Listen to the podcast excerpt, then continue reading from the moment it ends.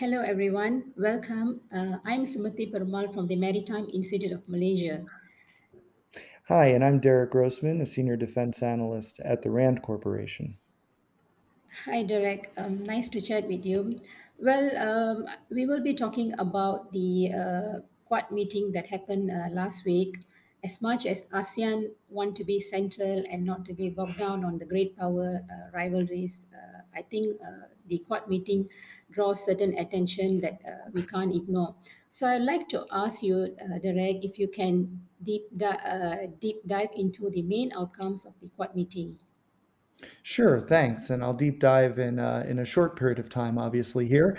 Uh, the Quad meeting was the first in-person summit uh, between the four Quad countries held at the White House last week. And it was a really big deal for everybody because they reiterated the fact that they uh, plan to continue to work together on an array of issues of mutual concern, even though China was not brought up in the joint statement and hasn't been brought up in most previous Quad statements. It's obvious that the four are working together on China, whether directly or indirectly, but there's also an array of other uh, issues of mutual concern to include climate change, economic recovery, the pandemic, global supply chains, and others.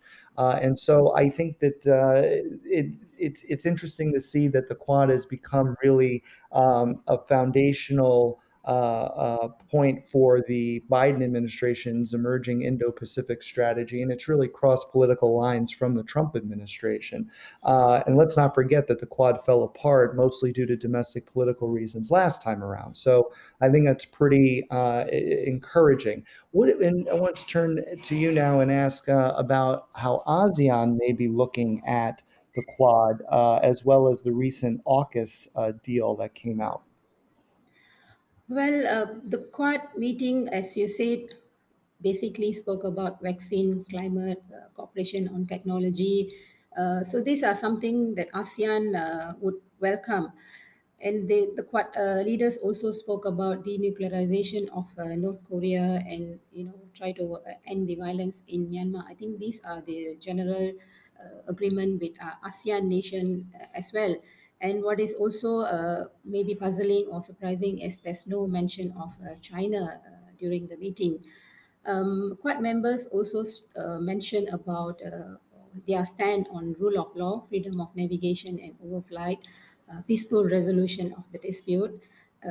they also reaffirmed their support to ASEAN unity and central centrality, especially with regards to the outlook of Indo-Pacific.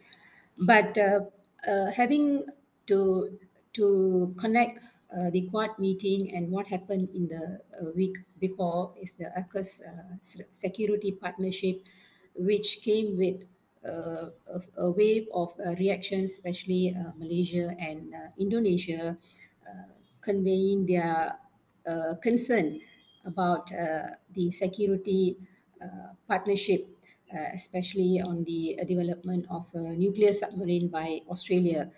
Uh, so at, at this point, I think uh, th- there are some concern, but I think uh, uh, on, on, as an analyst, I'm quite um, not so clear as how these two AUKUS security cooperation, also involving Australia and US, who are the Quad members, and also you know the Quad members itself what would be their arrangement to to in, you know to showcase the, the strategic development in in uh, Southeast Asia and also ASEAN at large. So maybe you can allude further. Thanks. Yeah, I mean, I think it's very interesting to see what happened within the last uh, few days when Malaysia, the Malaysian defense minister, said that he was going to hold uh, consultations with uh, with Chinese counterparts, and obviously he's received a bit of flack uh, domestically from the opposition party, saying that he's taking his uh, his you know marching orders from Beijing.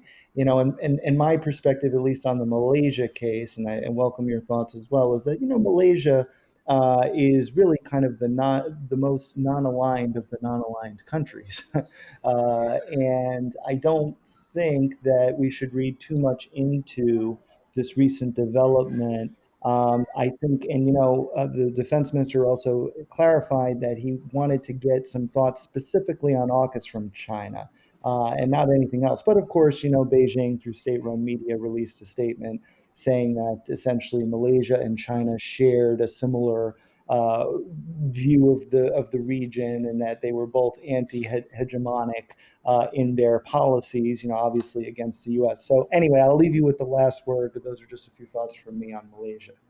So I, I look forward for what uh, would transpire between the uh, if, if it's a formal uh, discussion between China and Malaysia, and I think the central to this is to maintain the region from uh, you know peace, uh, stability, especially avoiding any incidents uh, in the South China Sea. And I I think that AUKUS is not going to create uh, immediate uh, incidents uh, in the South China Sea. So we, I look forward to the Malaysia's meeting with Chinese FM.